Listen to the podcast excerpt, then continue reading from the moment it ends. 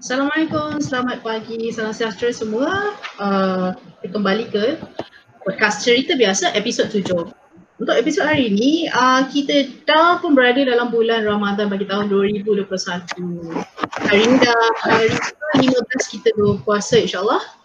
Um, untuk sesi hari ini kita akan bercakap, bukan bercakap, kita akan bincang-bincang uh, apa cerita-cerita yang kita boleh belajar daripada kisah para Nabi. Dengan saya hari ini, saya ada dua orang kawan, Syaza Diana dan Nurul Natra. Mungkin Syaza uh, dan Natra nak perkenalkan diri dulu? Boleh Syaza dulu lah. Natra lah. Boleh Syaza, silakan. Kita bagi Natra lah.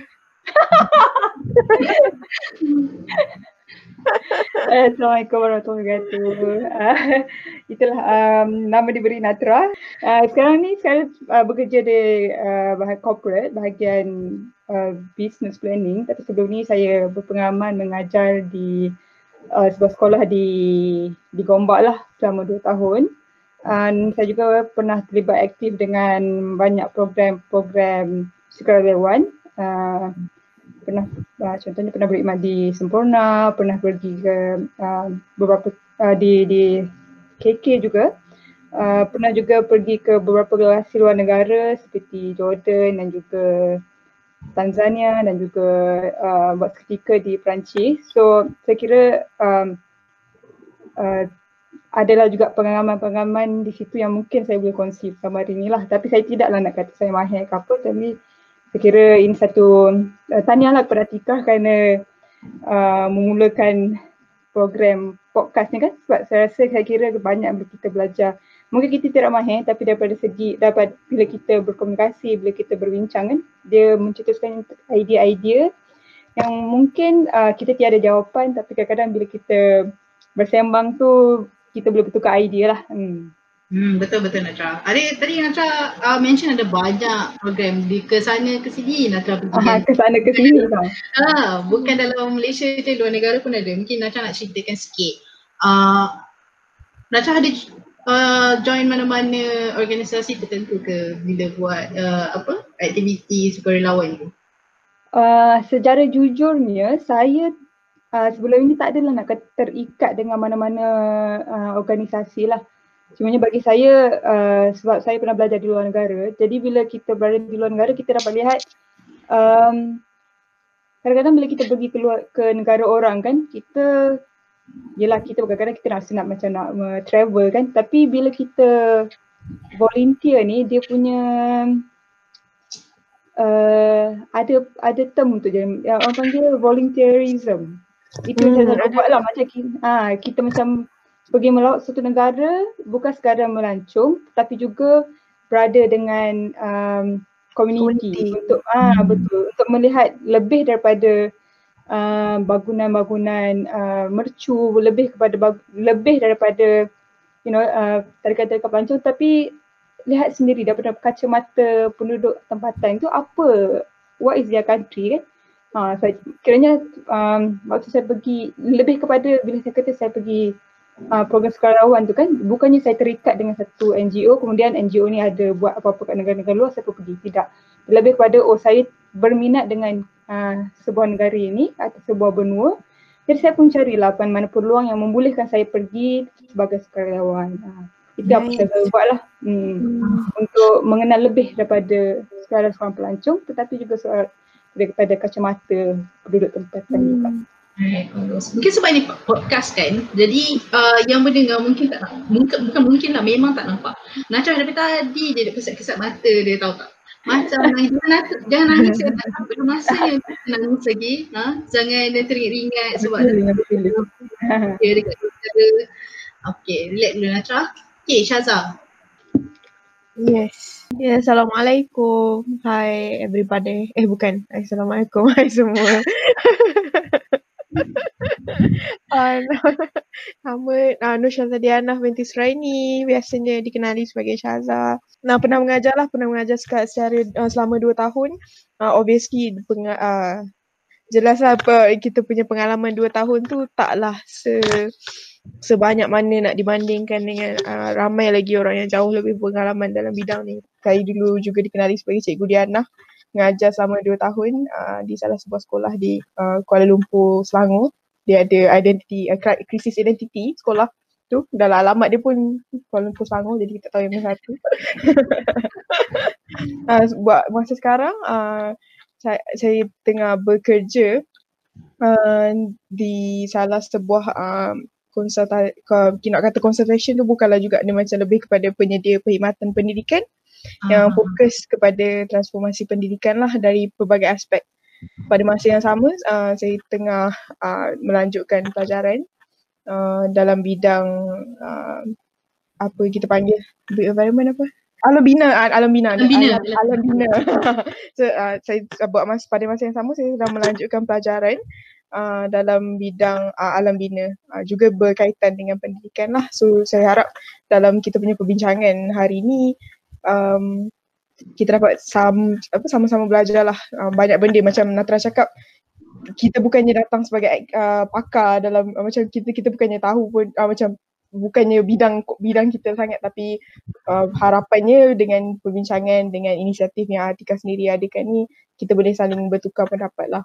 Uh, so kita kena kena faham jugalah uh, kita sekadar berbincang.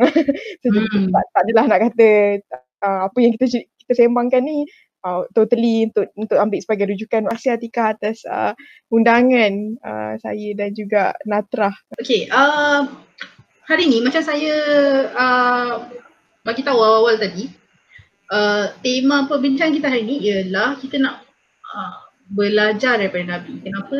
Uh, kebetulan dalam bulan puasa kan, dalam bulan Ramadan ni. Tapi sebelum kita nak belajar pada Nabi tu, saya nak tanya uh, sikit lah pada Syaza dengan Natra.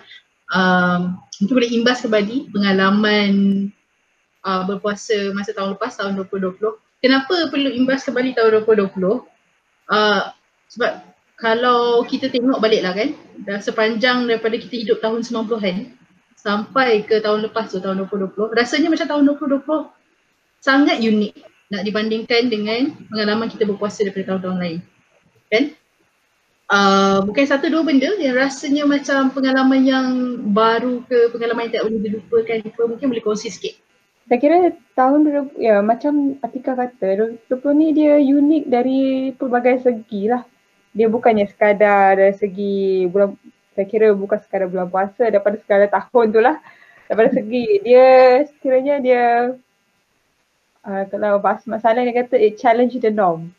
Apa-apa yang normal di sana dia dah tak jadi biasanya kita akan ada rutin kan? Kita akan ada macam okay bila bulan Ramadan menghampiri kita akan buat ini ini ini kan? Kita akan ada something in our mindset kan? Atau even macam kalau nak katakan dari segi bekerja dari segi belajar dia ada rutin yang kebiasaannya orang akan buat. Okay pergi sekolah pagi-pagi macam mana? Pergi kerja pagi-pagi dia macam mana kan? 2020 adalah satu tahun yang mencabar sebab dia eh, bagi saya lah pendapat pribadi kerana dia mencabar uh, mencabar dari, bukan nak kata dari segi buruk lah dia ada baik dan buruknya. Tapi um, dia membuatkan kamu berfikir kembali. Semua rutin ni dia pom tiba-tiba hancurlah institusi semua perkara-perkara yang telah kita lakukan dan kita kena bina balik semula rutin tu. Jadi uh, Ramadan 2020 bagi saya um, exactly this, benda itulah yang berlaku. Kalau biasanya kita akan contoh paling mudah kan kita akan pergi tarawih hmm. Itu satu rutin setiap tahun Ramadan tarawih. Pergi kalau tak dapat kalau bukan pergi masjid yang bayar pun kita akan pergi cuba usahakan uh, ke surau contoh kan. So, kita akan cubalah okey lapan dekat ke rasa uh, rasa macam okey sikit kita tambah ke apa kan. Ataupun kadang-kadang kita pergi awal sikit untuk berbuka di masjid di surau kan. Hmm. ada sesuatu yang kita boleh jangka, ada sesuatu yang kita boleh uh, letak satu target macam tu. So bila 2020 datang, bulan 3, uh, saya ingat kalau kat Malaysia kan kita uh, dia, dia punya first wave tu bulan 3, COVID dan bila mendapat kabar kata oh kita akan hadapi Ramadan dalam keadaan lockdown. Dia macam mencabar, dia mencabar dari segi bukan sekadar itu satu rutin yang baru, dia juga mencabar sebab dia macam entah dia menjadi macam tiba upside down macam wait what apa yang telah berlaku macam tu lah. Badai kita kena hadapi dia lah. So uh, dan waktu tu saya ingat uh, uh, sebab saya baru saya tengah transisi daripada pekerjaan lama ke pekerjaan baru. Waktu tu ada satu transisi di mana uh, saya tidak bekerja lah waktu itu tersebut. Jadi kita tiba-tiba macam banyak pula masa. Dia jadi macam banyak masa tapi kita di rumah. Banyak masa tapi kita tidak boleh keluar dan sebagainya. So dia jadi uh, dia membuatkan pagi saya sendirilah sebabkan kita rasa uh, in a way things were out of control but a lot of things are actually in control. Macam kita kena susun sendiri apa kita nak buat basically. Ya. Jadi satu, satu satu perkara yang interesting lah bagi saya Ramadan 2020 dan apabila lockdown ni semua orang ada di rumah. Tiba-tiba uh, tak mana-mana kita pernah nampak sebelum ni tiba-tiba muncul lah. Biasanya tak rajin pun nak masak hebat-hebat kan. Tapi sebab dah tak boleh pergi buka puasa kat luar, dah tak ada bazar Ramadan, waktu tu lah cuba banyak-banyak resepi. Ya. Waktu tu lah macam uh, dekat social media pun tengah up macam oh masak apa tak jadi hari ni kan. Uh, benda-benda macam tu. Uh, lepas tu tiba-tiba yang tak pernah-pernah macam adik-beradik saya yang jadi imam tiba-tiba pun jadi imam kan. Macam Alhamdulillah Masya Allah brothers. Uh, yang tak pernah-pernah nak mengikomat tiba-tiba jadi Bilal terjun. Uh, jadi waktu tu menarik lah dari segi uh, dia mencabat uh, challenge the norm dari segi itu sebab kita keluar daripada zon selesa uh, untuk untuk buat perkara-perkara yang sepatutnya menjadi satu kebiasaan. Sebab, tapi sebab hmm. kita dah ada rutin kita sebelum ni yang biasa tu jadi kita tak terpenah lah pula buat. Macam abang adik saya pun tak pernah pula pula jadi imam sebab yelah kebiasaannya kalau pergi masjid ada orang yang lebih uh, lebih lebih utama kan bila dalam bulan saya ingat lagi Ramadan 2020 ni dia uh, bring things to the benda paling asas lah institusi kekeluargaan. Uh, so dia macam itulah bila dia jadi macam kalau saya nak rumuskan dia jadi macam saya rasa Ramadan 2020 tu ada banyak perkara yang di luar kawalan tapi sebenarnya banyak juga perkara yang di dalam kawalan kita. Ha macam tu dia bring things back to basic. Ha macam tu lah. Macam lama hmm. Ramadan 2020 kalau saya dapat rumuskan. Hmm. Syazah macam Syazah? Hmm, mungkin Syazah pula boleh kongsi sikit. Macam mana sama je kehidupan kita rata masa, masa kita di rumah yang sama ke? Eh, kita di rumah yang sama ke? Alamak. saya setuju lah dengan apa yang Natra cakap uh, terutamanya bila kita cakap tentang pelaksanaan uh, rutin-rutin katanya rutin-rutin harian uh, rutin-rutin yang kita jangkakan uh, bila tibanya Ramadan uh, paling saya setuju sebenarnya bila Natra cakap pasal apa kita punya institusi kekeluargaan tu memang nampaklah perbezaan dia dalam Ramadan 2020. Betul macam uh, kalau dalam keluarga saya sendiri, keluarga saya tak tak ramai pun tak uh, tapi semua orang ada di rumah. Termasuklah uh, kakak ipar yang mengajar di Sabah dan juga anak saudara tunggal masa tu lah. Saya kira macam maknanya uh, semua orang ada di rumah jadi memang nampak lebih lebih ada uh, ikatan kekeluargaan tu adalah rasa perbezaan dia masa Ramadan 2020 dengan macam Natra cakap apa uh, adik-beradik lelaki dengan ayah uh, apa sekali uh, abah semua abah alung abang Yan apa dengan my even uh, adik adik bongsu sendiri pun bergila-gila lah setiap malam tu menjadi uh, imam. Jadi benda tu pun uh, kita rasa macam apa uh, selama ni bila pergi ke surau masjid kita nak dengar kita biasa dengar suara imam uh, yang baca panjang merdu. Tapi sebenarnya seronok juga dengar suara yang kita kenal. Uh, and then macam apa dia, dia dalam yang bergema tu tak perlukan gema mikrofon lebih kepada gema ruang tamu. Yang hmm. bila kita berkumpul tu masa tu. Dan uh, bila uh, orang uh, bila kita kita semayang tu dengan sebelah kita adalah orang yang kita kenal. Uh, bila macam walaupun dia ada kalau semayang ramai-ramai tu there's the, ada ada sense of community orang panggil kan. Uh, tapi bila dengan uh, bila dengan bila semayang dekat ruang tamu dengan uh, keluarga sendiri mengingatkan yang uh, ada satu quote lah orang orang biasa cakap be kind to strangers. Tapi hmm. kadang-kadang sebenarnya be kind to kin as well. So uh, jangan jangan sekadar buat baik dengan orang yang kita tak kenal just just for the sake of macam oh nak buat baik. Tapi kadang kita lupa lah untuk buat baik dengan uh, ahli keluarga kita sendiri. Itu yang kita itu yang macam benda tu uh, nampak lah masa Ramadan keluarga bila ada tu uh, kita boleh nampak perbezaan dia lah uh, bila, bila semua sentiasa ada. Especially bila, bila tadi tu macam dengan anak saudara pula membesar So jadi da- dalam tempoh tu tengok tiga bulan tu rupanya adalah satu tempoh yang sangat cepat untuk anak-anak uh, anak-anak kecil uh, membesar. So benda tu pun sangat sangat jelas kelihatan masa Ramadan. Itu antara pengalaman yang pengalaman peribadilah kalau kalau nak, nak kalau orang tanya Ramadan 2020 tu macam mana memang macam Natra cakap lah lebih uh, lebih rasa lebih apa kita panggil intimate dengan dengan keluarga. Hmm, saya tertarik dengan apa yang Natra cakap tadi pasal kita dah sort of deconstruct kita punya rutin uh, harian semasa bulan Ramadan. Kita bukannya ada deconstructed cake je deconstructed hmm. routine pun ada. So kita terpaksa macam uh, unlearn dan relearn balik apa benda rutin yang kita kena buat uh, setibanya bulan Ramadan kan. Uh, macam Syaza dengan Natra Alhamdulillah ada keluarga sekali kan dekat rumah.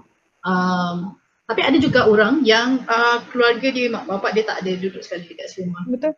Hmm. Uh, macam saya pun macam tu lah. Uh, mak bapak dekat Johor, macam saya dekat uh, Central Malaysia kan. hmm. kan. Uh, jadi bukan kata Ramadan lah sampai ke raya, sampai ke bulan-bulan selepas raya pun kita tak ada sama-sama. Cumanya uh, macam Nata cakap tadi lah, baru kita tengok talent-talent yang yang kita tak sangka selama ni. Hmm. lah, imam lah apa semua kan. Ramai orang macam uh, tadi Natra mention, masak apa tak jadi hari ni. Ramai orang up status ramai yang up gambar-gambar masak apa masak apa hari ni.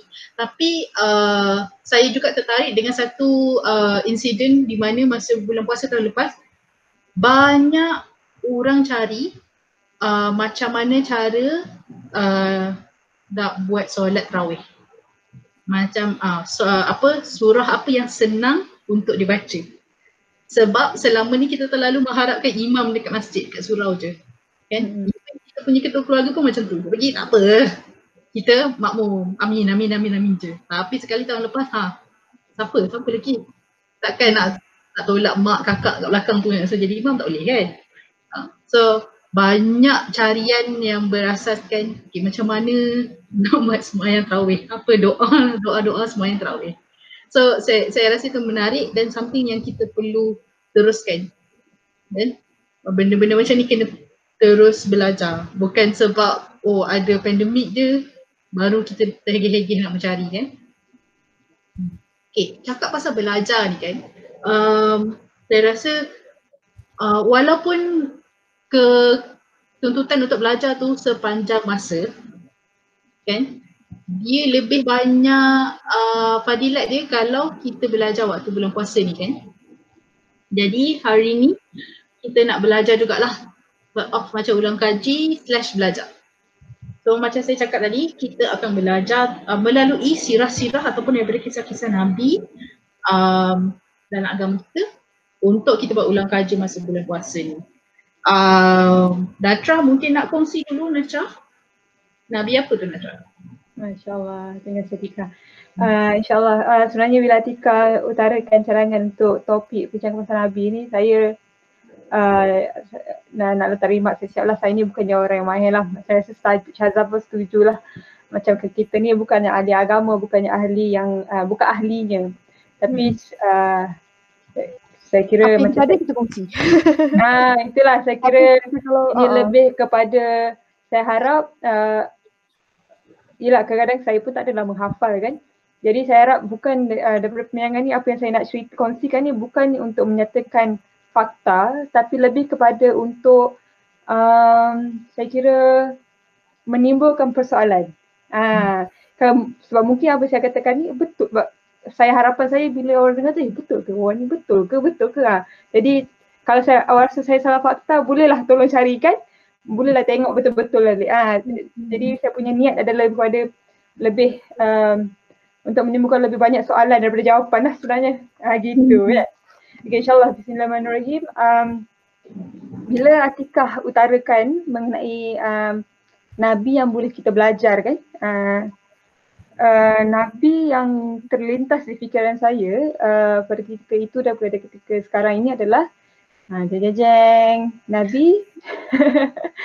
Uh, bukan Nabi Muhammad SAW walaupun benar banyak yang boleh belajari daripada uh, daripada Rasulullah. Tapi Nabi yang saya bila saya baca ialah in the spirit of Ramadan kan kita baca bila kita nak m- belajar membaca Al-Quran semua ada satu nabi ni saya kira sebenarnya nama dia sangat kerap disebut uh, kisah dia saya kira sangat di dalam Al-Quran sangat unik dari segi apabila Allah menceritakan kisah Nabi ini dari sejak dia lahir sehinggalah bagaimana keadaan dia membesar sehinggalah um, bagaimana dia uh, misi yang diberikan kepadanya adalah untuk mencabar seorang pemimpin yang sangat hebat pada ketika itu.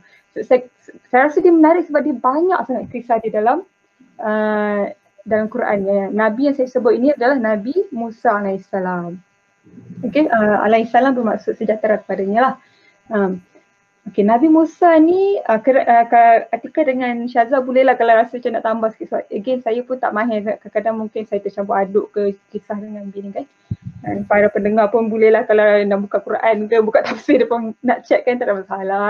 Um, uh, Nabi Musa ni um, kan kita salah satu rukun iman kan kena percaya kepada kitab. And then kita ada kitab uh, Quran, kita ada kitab uh, apa nama ni? Injil. Injil, nak Injil kita ada Nabi Isa dengan Taurat. Nabi Lagi Musa. satu apa? Uh, ada Um, empat kan? Zabur. Zabur. Zabur. Ah, okey. Nabi uh, untuk Nabi Muhammad adalah Quran, Nabi Isa adalah Injil ataupun uh, mungkin apa the, the the Old Testament macam tu kan? The New Testament apa? Uh, Old Testament. Old Testament. Ah, dia, dia untuk kaum Nabi Injil eh Nabi apa kaum Ah, inilah fakta yang saya tidak berapa mahir. Tapi nak katakan uh, Okay, pop quiz. Torah ni Siapa yang Apa- mendengar? apa dia? Pop quiz. Siapa yang mendengar? Okay, untuk kaum mana? Ah, untuk kaum mana? Boleh boleh cari sendiri ya. Tapi dia dia untuk kaum yang uh, dia adalah kan uh, untuk kaum-kaum uh, Brazil tu ikut kronologi uh, nabi-nabi. And then Torah is uh, Musa, Taurat. Yang mana untuk kaum uh, inilah ya Jews, Yahudi, betul ke? Israel. Israel, Israel. Ah, Yahudi tu tempat tu eh. Maafkan saya. Dengan si Adika. Ha, untuk kaum Israel. Jadi panjang ceritanya pasal Nabi Musa ni. Kalau saya kata, kalau saya kira kalau saya nak ceritakan semuanya pasal kisah Nabi Musa ni memang panjang lah. Daripada, sebenarnya secara jujurnya waktu se- dulu saya tak tahu pun kisah. Jadi bila kita, macam contohnya bila kita dengar kisah pasal uh, bagaimana dia dilahirkan, uh, mak dia letak dia dalam makul dan hanyutkan ke dalam sungai. Lepas tu bila dia dah besar, dia um, dia membesar di dalam um, dia punya household tu rumah dia uh, dia tinggal dengan Firaun. Okay. Lepas tu bila dia besar ada kisah pasal uh, satu pergaduhan and then dia ter uh, ter macam terbunuh lah kira kata uh, uh, satu uh, uh, orang yang waktu tu di Egypt jadi dia terpaksa melarikan diri daripada Egypt. Baik kisah-kisah ni lepas tu uh, yang dia duduk saya saya ingat lagi dia pasal um, Musa duduk di perigi, uh, dia tengah menghadapi kesusahan, dia bantu ada dua orang wanita yang sedang memberi um, cuba memberi minum pada um, binatang ternakan kan. Uh, itu semua kisah Nabi Musa tau. Dulu saya tidak tahu kisah-kisahnya adalah uh, berkenaan dengan satu Nabi sahaja. So, sebab dia baca cerita dia ni macam-macam banyak kan tempat di dalam Al-Quran. Saya kira oh ini Nabi, Nabi lain, ini Nabi, lain. Uh, baru recently lah, baru uh, baru baru-baru ini je saya macam bila bila saya cuba connect dia tu, eh ini semua sebenarnya Nabi yang sama. Dia adalah Nabi yang Nabi ini jugalah yang dihanyut ke dalam sungai, Nabi inilah jugalah yang di, di dibesarkan di dalam rumah uh, di dalam persekitaran yang saya kira tidaklah paling kondusif. Ialah bila kita membesar dengan Fir'aun eh, bayangkan kita tak ada nya pagi-pagi ayah kita kejut bangun-bangun semua tak ada. Ini Fir'aun. Nabi Musa membesar di dalam rumah Fir'aun yang mana uh, kira macam ayah in a way ayah angkatnya ketika itu bukanlah satu contoh yang terbaik. Bukanlah satu figure yang membolehkan uh, orang kata kalau zaman sekarang ni yang boleh membesarkan anak yang bagus lah in a way. Itu bukan satu tempat untuk membesar paling kondusif. Tapi dia menjadi seorang Nabi ya. Dia, saya, saya kira macam uh, menarik lah kalau kita kaji betul-betul. Kemudian kira kisah dia keluar daripada negara Egypt kerana dia ter, telah uh, terbunuh seseorang itu kan. Dan daripada kisah dia, uh, sorry lah saya macam repetitif sikit. Dia pergi, uh, di perigi itu pun sebenarnya kalau kita kaitkan, uh, kalau kita uh, belajar betul-betul, uh, bagaimana uh, bila dia membantu dua wanita itu untuk memberi minuman kemudian dia berdoa kepada Allah kan uh, salah satu uh, salah satu orang kata lesson yang kita dapat dari situ adalah mengenai apabila kita meminta uh, salah satu adabnya bagus untuk kita membuat baik terlebih dahulu. Lepas tu kita bila baru kita berdoa macam tu. Lepas tu ada kisah, okay, yang, yang saya nak tekankan ya, okay, ya ini yang saya nak tekankan. Kisah selepas daripada itu, bila dia dah keluar daripada Egypt, kemudian dia telah berkahwin, mempunyai keluarga, uh, bagaimana uh, dia mendapat uh, the the revelation kan daripada Allah adalah ketika dia pergi ke atas satu gunung. Uh, seingat saya lah ini ada di kisah, kalau para peserta ingin uh, tahu lebih lanjut boleh buka Quran sebenarnya. Ini kisah semua dapat ada Quran. Bukit Tersia. Uh, Surah Taha. Uh, dia uh, berada di atas bukit ataupun gunung ni and then um, Allah bercakap dengan dia secara langsung. Okay, uh, mengenai okay I am God semua tu kan ada dalam Quran uh, surah Taha boleh baca sendiri. Yang, yang saya nak tekankan apabila um, yang bila Atika cakap pasal belajar kan uh, tema kita pada hari ini bila Allah memberitahu uh, Nabi, Nabi Musa mengenai okey uh, kamu perlu berhadapan dengan Firaun. Um, um, uh, kalau saya baca ayatnya adalah uh, tafsirnya pergilah kepada Firaun dia benar-benar telah melampaui batas. Okey. Kemudian selepas itu ayat 25, ini adalah satu doa yang kita selalu sebut tau. Saya rasa semua pelajar di Malaysia ni mungkin sudah hafal lah. Rabbi Yasir, apa ni? Rabbi Syrohli. Rabbi Syrohli kau, aku tiba-tiba Rabbi Yasir pula, maaf eh. Oh, Rabbi Yasir wala tu asal. Rabbi Yasir, Rabbi Syrohli satu eh. Walau min lisani yafqahu qawli. Ini adalah doa yang okay, saya kira. Lagi sekali nak terang. Sorry tadi rasa macam tertekat. Uh, uh, do- doa yang saya kira uh, ramai rata-rata pelajar hafal eh, yang akan baca sebelum kelas. Uh, um, Rabbi Shrah li sadri, Rabbi Shrah li sadri, apa ni, uh, ya Tuhanku lapangkanlah dadaku, wayasir li amri, uh, dan mulakan, mudahkanlah untuk urusanku ini, uh, wahlul uqdatan min lisani, dan lepaskanlah kekakuan dari pada lidahku, uh, yafqahu qawli agar mereka mengerti perkataanku. Uh, okay, uh, so bila bila um, doa ni memang saya kira kita semua hafal. Uh, kalau kita tak hafal pun kita pernah dengar, kita tahu orang akan baca sebelum uh, belajar. Itu kebiasaannya di Malaysia kan. Uh, cakap tu so kalau kalau boleh mencelah Memang ha. betul lah memang boleh dihafal sebab uh, sekolah tempat saya mengajar dulu pun majoritinya bukan Islam. Tapi hmm. pelajar-pelajar bukan Islam sebenarnya uh, untuk kelas yang biasa mengamalkan adalah yang tahu sebenarnya uh, doa hmm. sampai berhafal hmm. dia katanya. Sebab dia kata biasa dengar untuk baca. Biasa dengar kan. Uh, dekat sekolah Malaysia, uh, dekat Malaysia memang selalu uh, kita terapkan lah. Mungkin hmm. dah satu jadi culture juga sebenarnya. Hmm. Jadi Tapi, mungkin boleh terangkan kan jadi apa kaitannya uh, doa ni? De- mm-hmm. dengan dengan belajar. Maksud saya macam tujuan Allah wahyukan doa ni uh, bukan doa lah kita yang gunakan sebagai doa kan? Tujuan Allah berkata-kata macam ni uh, bagi ayat ni pada Nabi Musa dulu ialah supaya dia hati dia tenang dan juga dia boleh fasih berkata-kata uh, bila berhadapan dengan Fir'aun nanti kan jadi kalau kita tengok macam uh, struktur dia lebih kepada uh, apa? syarahan untuk orang uh, speaking. Dia, uh, macam mana? Uh, tak, macam mana Atika syarahan? Macam mana ulang balik? Macam uh, tujuan dia kan doa ni untuk syarahan. Jadi apa kaitannya doa ni dengan belajar?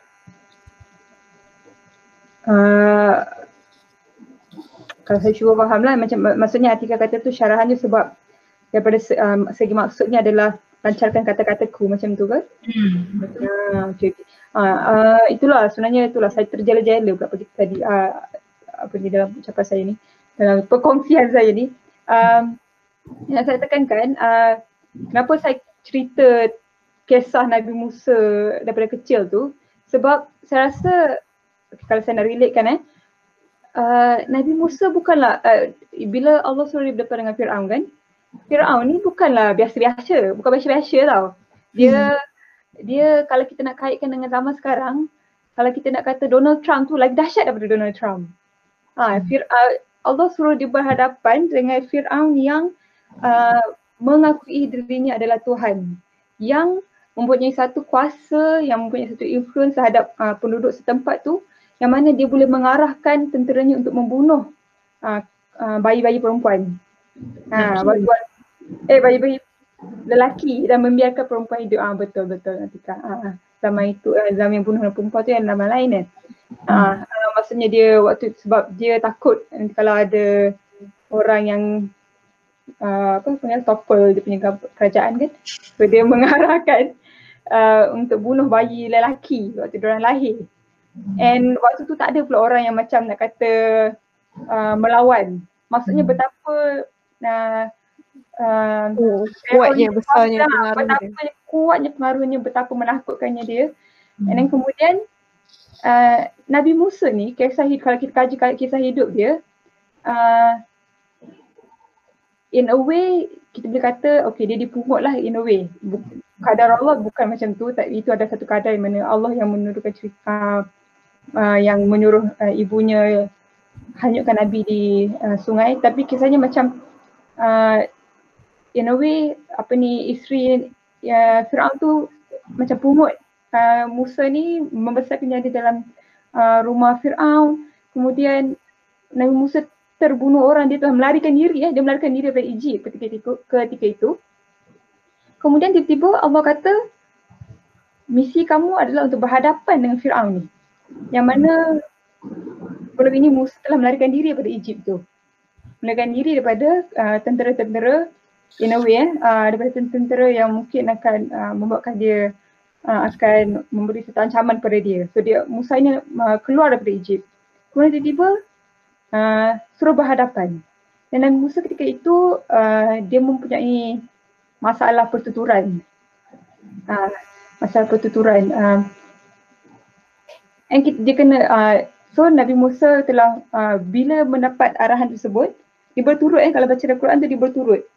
Uh, ayat 24 pergilah uh, Allah berfirman pergilah kepada Firaun dia benar-benar telah melalui basas. Ayat 25 terus ayat sampai itu uh, doa tadi itu. Dan Musa berkata ya Tuhanku lapangkanlah dadaku dan mudahkanlah urusanku ini dan lepaskan kekuatan daripada lidahku agar mereka mengerti perkataanku.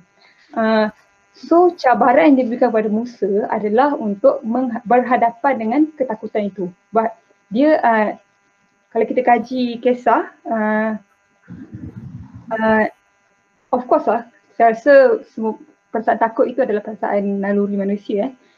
Dia tidak salah, tapi kita perlu berhadapan dengannya. Kita perlu confront, masa-masa confront. Uh, kita kena menghadapi perasaan tidak selesa itu kerana itu adalah apa yang perlu dilakukan. Itu adalah perkara yang perlu. Jadi Nabi Musa telah uh, dan apabila dia perlu berhadapan kepada tersebut, dia berdoa kepada Allah dia, untuk untuk melancarkan kata-katanya, untuk um, apa ni? Bagi ketenangan ah ketenangan hati. Bila ya Tuhan ku lapangkanlah dadaku lapangkanlah dadaku. Itu sebenarnya adalah beri ketenangan hati lah. Satu satu keyakinan pada dirinya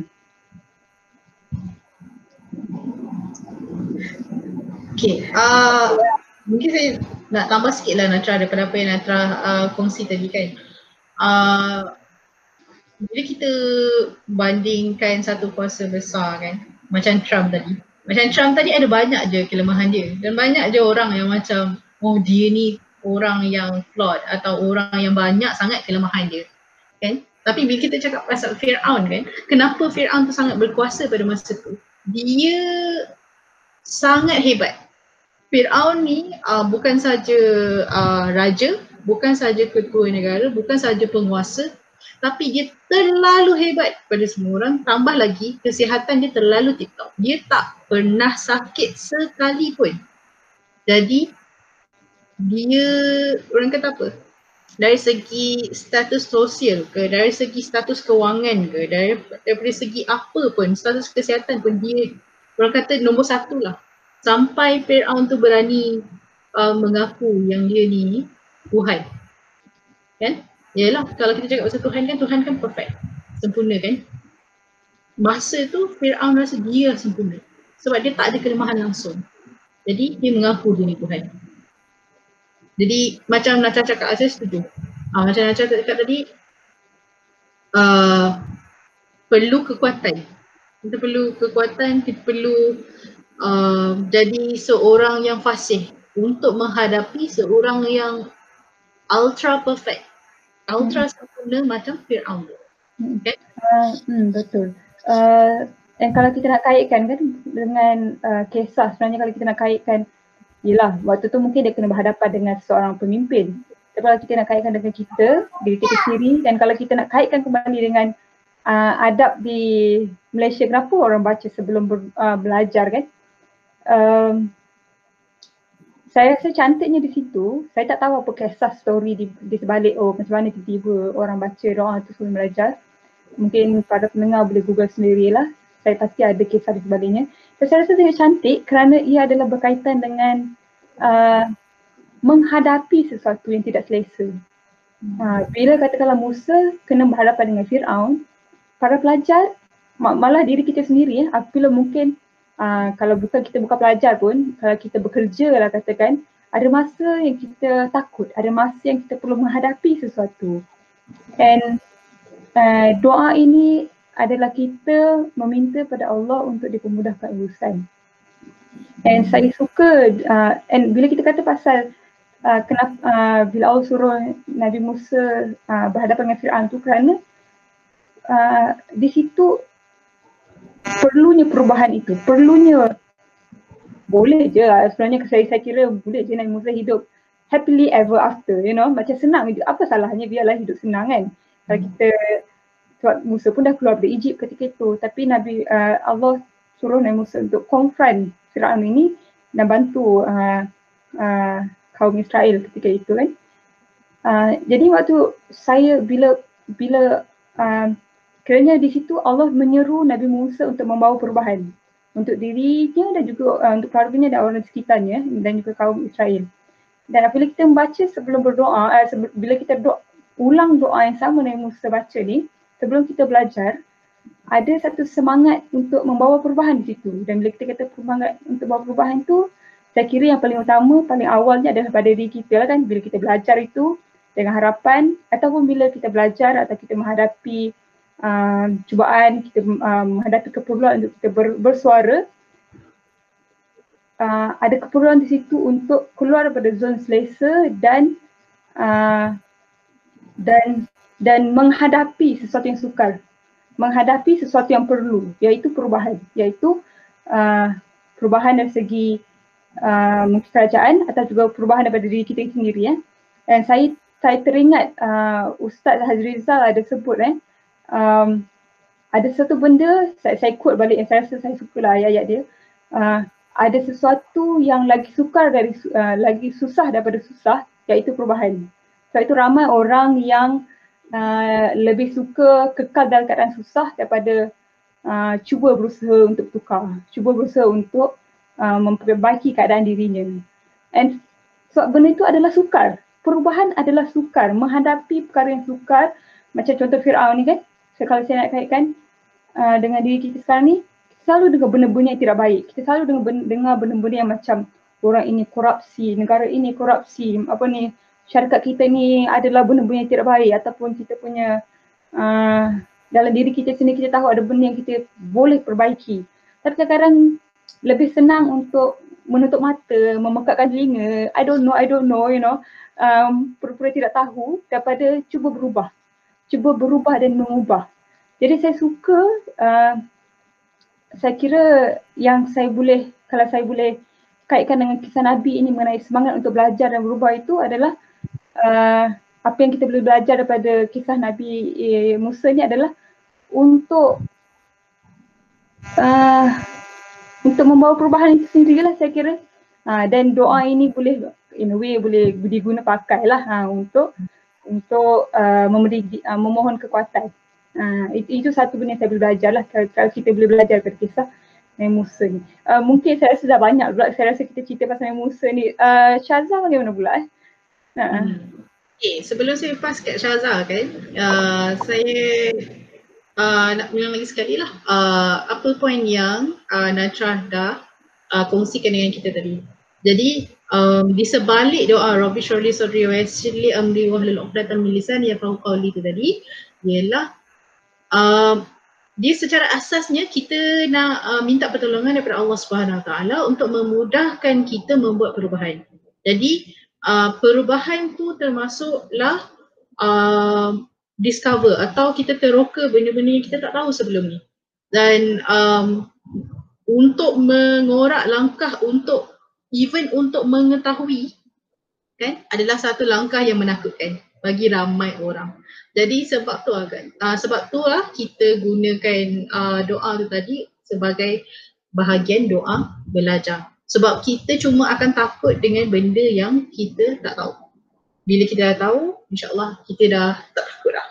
Dan kaitannya pula dengan bulan puasa, bila kita uh, cakap tentang oh baru orang belajar nak masak lah sendiri, baru orang belajar nak macam mana nak semain terawih, baru nak belajar jadi imam, jadi bilal semua, baru nak ikamat macam mana baru nak tahu. Ni benda-benda yang kita kita takut. Benda-benda perubahan. Kan? Jadi sentiasa dalam hidup kita akan ada benda-benda yang memerlukan perubahan. Dan kalau kita rasa tak apa-apa nak yakin uh, tentang kebolehan kita untuk membuat perubahan lagi-lagi ke arah kebaikan, kita gunakan doa insyaAllah. Okay. Saya boleh tambah macam apa yang uh, tadi Atika tanya biasa guna doa ni untuk belajar uh, untuk untuk syarahan apa kaitan dia dengan belajar saya, saya rasa nak tambah kepada syarahan dan juga kaitkan dengan perubahan apa yang uh, Natra sebutkan. Bila kita kata kita rasa perubahan ni satu benda yang susah. Jadi sebab tu sebenarnya penting untuk kita fasih uh, dalam mempengaruhi orang lain. Jadi bila bila kita bercakap bila kita mengemukakan idea sebab kita nak buat perubahan kita tak boleh mengharapkan diri kita sendiri. Kita perlukan satu pasukan. Jadi untuk dapatkan uh, pasukan yang kukuh sebenarnya kita perlu fasih dan kita perlu um, boleh meyakinkan orang lain selain daripada, daripada meyakinkan diri kita sendiri untuk bawa satu-satu perubahan. Jadi itu yang uh, saya, saya boleh nampaklah berkaitan dia uh, bila kita minta doa tu minta dilapangkan hati bukan je semata-mata dilapangkan hati untuk uh, macam mana rasa rasa tenang tapi sebenarnya lapang hati untuk terima kritikan orang. So benda ni memang memang kita kita akan bercakap tentang perubahan. Uh, perubahan ni tak semua orang boleh terima dan tak semua orang yang nak buat perubahan tu uh, rasa termotivasi untuk buat. Kalau dia rasa benda ke, sekeliling dia tak nak berubah, buat apa dia nak susah-susah. Tapi kalau ada orang lain yang mampu macam uh, meyakinkan dia this apa uh, dia apa perubahan yang dia nak bawa ni adalah sesuatu yang berbaloi uh, untuk dia dia apa kita panggil uh, luangkan masa tenaga wang ringgit pun untuk satu-satu perubahan ni berlaku walaupun sekecil-kecil alam alam ni walaupun kita rasa satu sekecil-kecil alam pun kalau ada orang yang fasih kalau ada orang yang yang berharap uh, dan, dan, dan, dan boleh diminta dilapangkan hati dan meyakinkan orang rasa benda tu sangat penting lah. Doa doa ni memang betul lah macam Natra cakap uh, untuk bawa perubahan ni juga lah. Hmm. Cakap pasal perubahan kan Syazah, benda ni poin yang penting. Sebab apa? Asas kepada setiap komuniti adalah komunikasi. Dan macam mana kita komunikasi adalah kita bercakap dan kita berinteraksi antara satu sama lain kan? Jadi sangat penting. Apa yang kita cakap komunikasi uh, apa ucapan ni sangat penting. Sebab tu ditekankan dalam doa tu tadi uh, fasihkanlah lidahku tenangkan hmm. hati fasihkanlah lidahku the fact that ada fasi kalian lidahku maknanya uh, fungsi ucapan dalam komunikasi ataupun interaksi harian sangat penting. Kan? Jadi saya uh, nak bawa dekat sini beberapa uh, strategi ucapan yang Nabi Muhammad SAW uh, dah amalkan yang boleh mungkin jadi panduan dan rujukan kita lah. Ada beberapa dekat sini. Uh, saya akan go through dalam empat uh, sekejap je. Tapi um, saya nak bagi contoh lah. Okay, empat ni adalah satu ialah uswah hasanah. Kan? Uswah hasanah atau uh, dalam bentuk lain role model ataupun modeling. Kemudian penceritaan, teknik bercerita.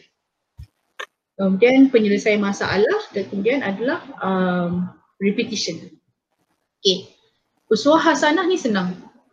Modeling maksud dia ah, apa yang kita nak ajar, apa yang kita nak beritahu, apa yang kita nak pengaruhi orang, kita dulu kena buat. Kita tak boleh cakap tapi kita tak buat. Betul tak? Kan? Jadi apa yang bagusnya uh, tentang kualiti uh, penyampaian Nabi Muhammad SAW ialah Nabi Muhammad selalu pastikan uh, baginda amalkan modeling. Kan? Dia buat dulu. Dia tak ada cakap tinggalkanlah A, B, C, D, E tapi dia tak tinggalkan. Dan kita banyak belajar uh, apa yang Nabi buat dan apa, apa yang Nabi tak buat daripada hadis. Sebab hadis ni basically dia uh, perlakuan Nabi Muhammad SAW kan. Jadi kita selalu nampak dari situ. Jadi bukan sekadar apa yang cakap tapi apa yang Nabi buat juga. Jadi orang boleh terima tau apa yang Nabi Muhammad cakap sebab apa yang dia cakap itulah yang dia buat. Uh, dia reflect juga nama panggilan Nabi Muhammad uh, As-Siddiq. Itu yang benar dia tak pernah uh, bertingkah antara apa yang Nabi buat dengan apa benda yang Nabi cakap. Itu yang pertama. Uh, buat apa yang dia kata. Sebab kena suplemen apa yang kita cakap dengan apa yang kita buat. Uh, jangan uh, kata um, jangan kata A kan tapi buat B. Dan itu tak mencerminkan uh, individu yang bagus. Okay. Yang kedua, uh, apa yang saya baca daripada uh, kisah Nabi Muhammad ialah Nabi Muhammad banyak uh, bercerita. Dari mana datangnya cerita-cerita Nabi Muhammad SAW itu? Daripada wahyu-wahyu yang diturunkan uh, Allah SWT dalam Quran. Okay? Uh, kita kita ada banyak cerita dalam Quran. Nabi-Nabi yang terdahulu macam Natrah, cerita Natrah kongsi tadi pun Nabi Musa pun dalam Quran kan Natrah? Ada banyak uh, dalam Quran tu. Hmm bukan Nabi Musa je lah, kita ada semua 25 Nabi tu ada dalam Quran. Bahkan bukan saja cerita Nabi-Nabi, cerita tentang Ashabul Kahfi, cerita tentang uh, Luqmanul Hakim. Okay. Uh, pun berbentuk cerita. Kalau tengoklah kan, Quran tu basis dia cerita. Sebab apa? Manusia dia uh, berbentuk sosial kan. Manusia suka dengan benda-benda yang cerita. Hmm. Sebab tu kita ada Facebook. Sebab tu kita ada social media apa semua. Sebab basically apa yang ada kat dalam social media tu cerita. So, Al-Quran tu kalau kita tengok cerita. So Nabi Muhammad menggunakan cerita-cerita yang Allah wahyukan kepada bagi dia untuk bercerita kepada uh, umat yang pada masa itu. Sebab basic, saya sebenarnya basic dia asas dia. Manusia suka cerita. Manusia mana yang tak bercerita? Jumpa dengan kawan-kawan bercerita. Kita tengah buat apa yang kita buat sekarang apa bercerita kan? Itu adalah teknik yang kedua. Okay. Kemudian yang ketiga adalah penyelesaian masalah. Ya, saya tengok. Oh, penyelesaian masalah. Tidak. Okey. Oh, tidak. Okey. Teknik penyelesaian masalah Nabi Muhammad kan ialah memberikan penyelesaian bukannya menghukum dan bukan juga cuba memahami masalah. Nabi tak siasat latar belakang orang yang buat kesalahan. Dia tak, uh, bila dia bagi nasihat, nasihat tersebut tak juga berdasarkan latar belakang ataupun back story orang yang datang minta nasihat daripada Nabi Muhammad SAW. Ada satu uh, hadis yang diriwayatkan pada satu hari ada seorang lelaki datang berjumpa Nabi Muhammad SAW lalu berkata saya telah saya telah berjumpa-jumpa dengan seorang perempuan di pinggir kota. Saya dah buat semuanya kecuali bersetubuh dengannya sekarang saya datang kepada Tuan maka hukumlah saya sebagaimana yang kamu mahu. Umar uh, Ibnu Khattab dia marah lelaki tersebut dan berkata Allah tutup kesalahan kamu kalau kamu tutup kesalahan kamu sendiri. Mendengar kata-kata Umar itu Nabi SAW tak kata apa-apa. Kemudian lelaki itu pergi tetapi Nabi SAW menyuruh orang panggil lelaki itu bila supaya uh, datang semula kepada baginda.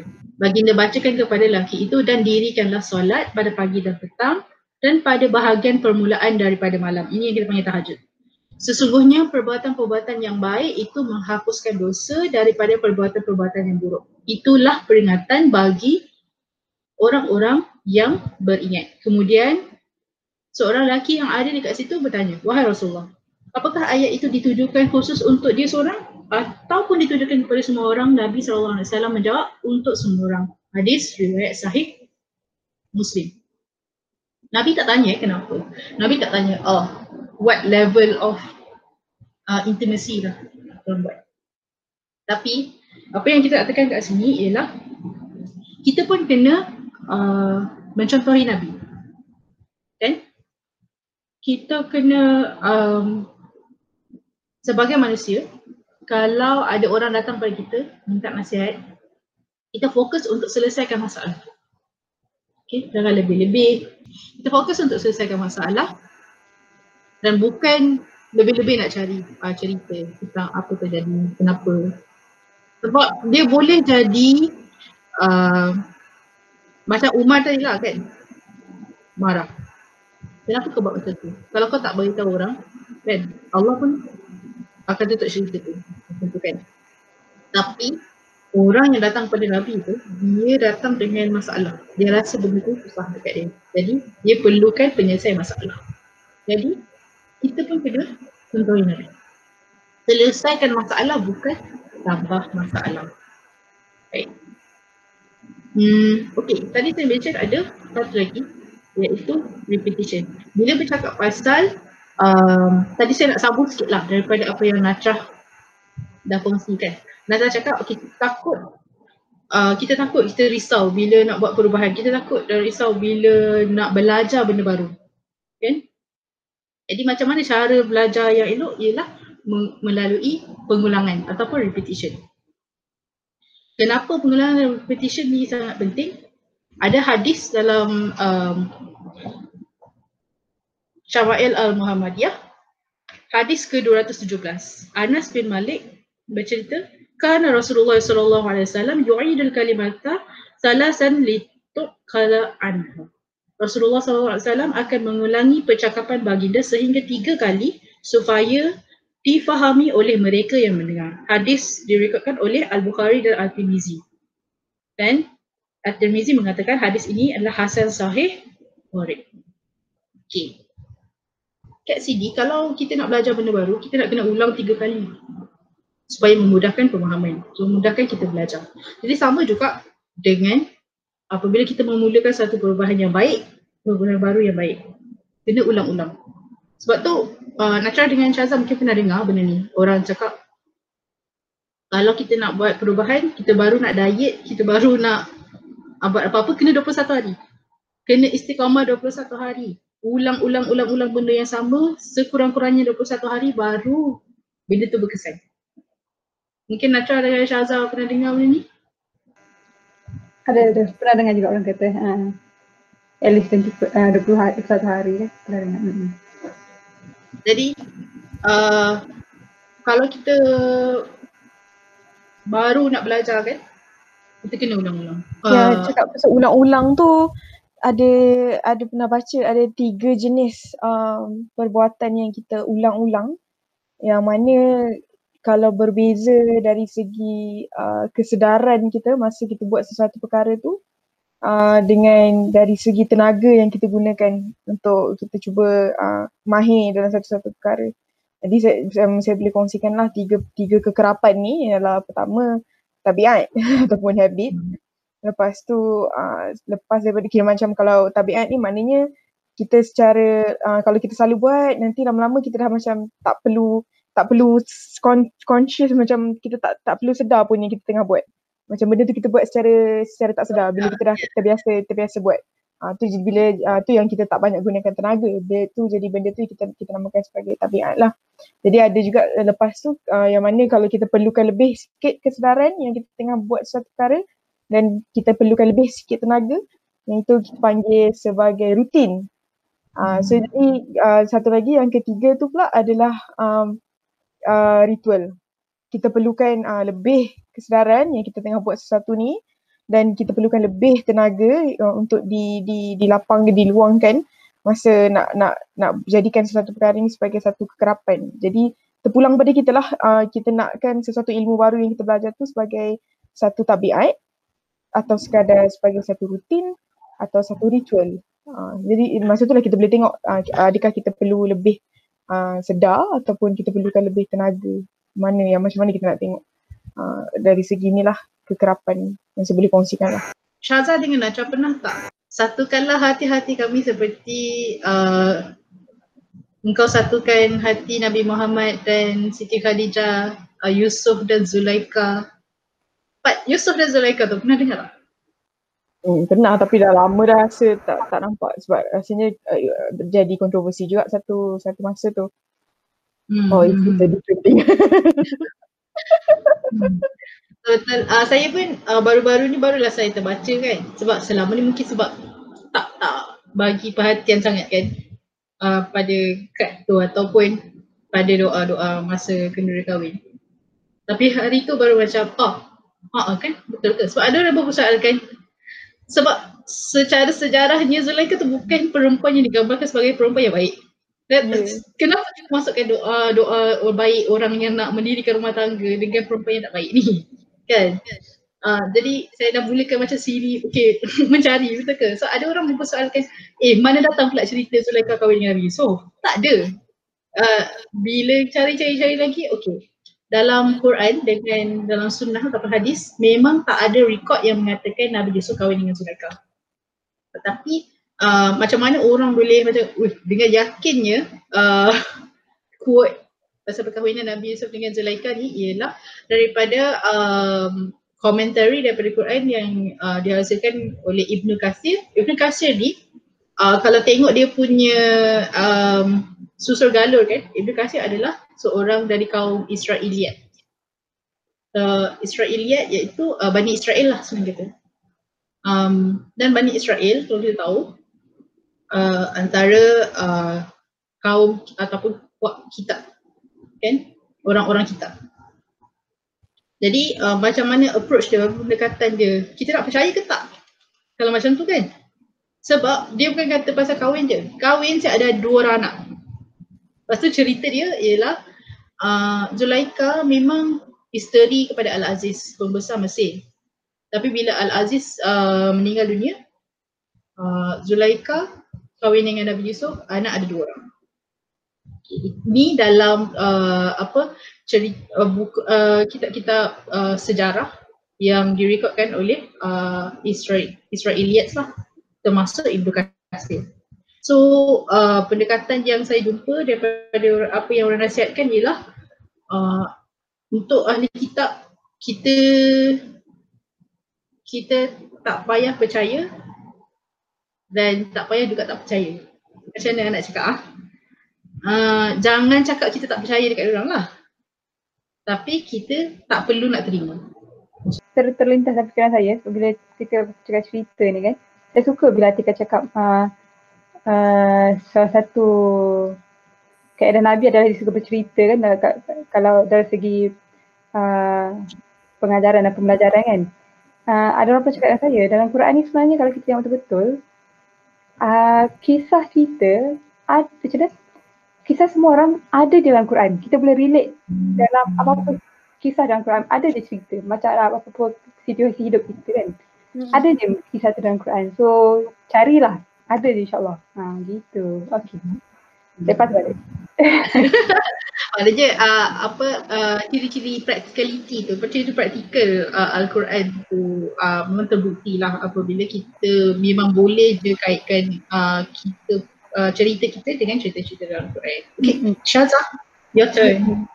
Oh, tadi macam kita dah dengar apa uh, perkongsian daripada Atika.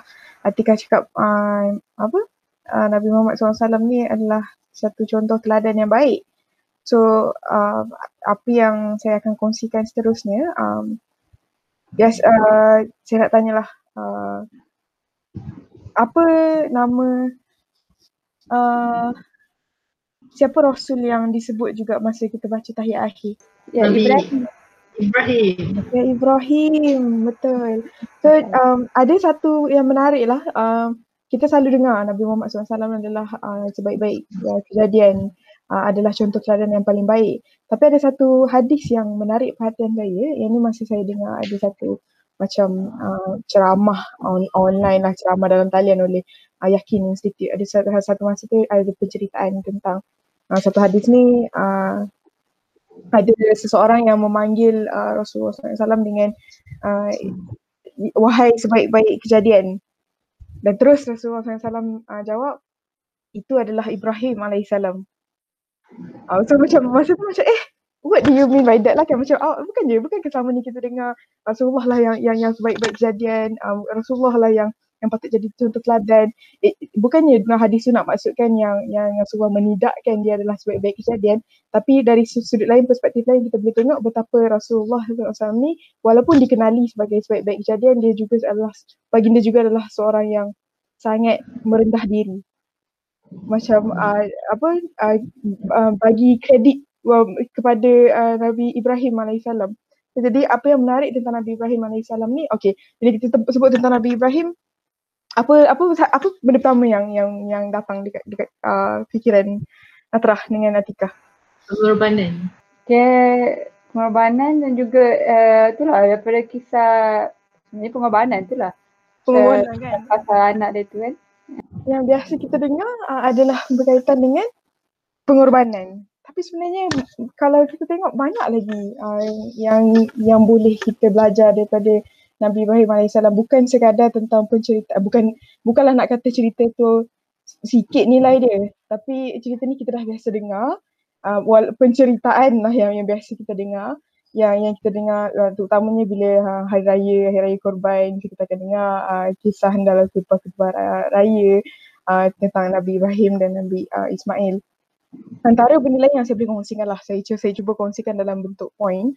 Um, apa yang kita boleh belajar daripada Nabi Ibrahim AS ni uh, antaranya uh, bila kalau kita dengar uh, Rasulullah adalah pesuruh Allah dan uh, Nabi Ibrahim ni antara gelaran yang diberi dalam Al-Quran um, dia, dia disebut sebagai Khalilullah. Khalil ni kalau ada ada kawan-kawan nama Khalil, Khalil ni maksudnya adalah uh, sahabat rapat, teman rapat, teman akrab. Uh, so yang yang yang akrab dengan dengan dengan uh, dengan Tuhan dengan dengan Allah. So jadi itu adalah gelaran kepada Nabi Ibrahim dan uh, biasanya kalau kita dengar tentang cerita-cerita Nabi Ibrahim disebut uh, ahli keluarga Ibrahim. Even dalam, dalam tahiyat akhir kita pun uh, kita, kita dengar ahli keluarga uh, Ibrahim. Sebab kenapa uh, Ibrahim ni Ibrahim alaihissalam juga dikenali sebagai um, bapa kepada nabi, apa kepada sekalian nabi. Uh, jadi apa yang bawah-bawahnya itu semua adalah uh, keturunan nabi. Cakap tentang keturunan Nabi Ibrahim kan. Uh, kita dipahamkan kenapa Nabi Ibrahim tu dipanggil sebagai bapa kan sebab kita sendiri tahu yang Nabi Muhammad Nabi kita Nabi Muhammad sallallahu alaihi wasallam susu galuh dia ialah susu galuh Bani Ibrahim. Yep, yep. Hmm. Yes, yes. Uh, so jadi uh, ini kita kita akan ke sana. Saya saya cuba ringkaskan uh, uh, sekali lagi memang bukanlah pakar dalam hal ini sekadar uh, berkongsi apa yang saya sendiri uh, belajar. Uh, ini contohnya uh, selain daripada tentang pengorbanan dan keikhlasan uh, Nabi uh, Nabi Ibrahim alaihissalam antara benda pertama yang biasa dikaitkan dengan Nabi Ibrahim ialah um, betapa Nabi Ibrahim mementingkan um, menghambakan diri daripada uh, dunia tapi um, pada masa yang sama uh, doa yang diamalkan uh, yang yang boleh diamalkan hasil uh, kira doa-doa Nabi Ibrahim ni pun dikatakan uh, doa doa-doa yang sangat wholesome tau. Uh, contoh antara doa yang yang biasa biasa dengar untuk untuk kita cuba dapatkan uh, kejayaan dunia akhirat ialah Rabbi habli hukma wa alhikni bis salihin. So yang ni uh, maksud dia adalah um, uh, ya Allah kurniakanlah kepadaku uh, hikmah wisdom uh, dan jadikanlah aku antara orang yang solehin so maknanya kita bukannya nak minta nak minta diberi uh, pengetahuan tapi kita nak nak minta jadi orang yang soleh kita kita tak nak uh, ada pengetahuan dan belagak contohnya Itu yang pertama. So pertama yang kita boleh belajar adalah uh, Nabi Ibrahim AS mengutamakan penghambaan kita sebagai, uh, uh, kepada Allah SWT. Uh, ada satu ayat, uh, saya, ingat uh, yang mana mungkin kalau ada siapa yang tahu mungkin boleh boleh uh, note lah ni daripada surah mana. Ada tentang uh, Nabi Ibrahim tinggalkan uh, anak-anak macam anak-anaknya di satu lembah uh, supaya uh, tak tahu uh, biasa-biasa dengar tak yang macam uh, uh, ditinggalkan di satu lembah berdekatan dengan uh, uh, lembah tu lah uh, lembah tu dipanggil kira macam itulah uh, Mekah macam tu lah. Ini, so, so, ini cerita ni kot Syaza cerita oh, yang uh, bila uh, Nabi Ibrahim dengan Siti Hajar baru first uh, macam sampai dekat yang kita panggil Mekah sekarang Ah, ya, ya, sangat kering kontang, tak ada ya. air, tak ada apa dan dan Siti Hajar dengan uh, Ismail masa tu masih bayi dahaga sangat.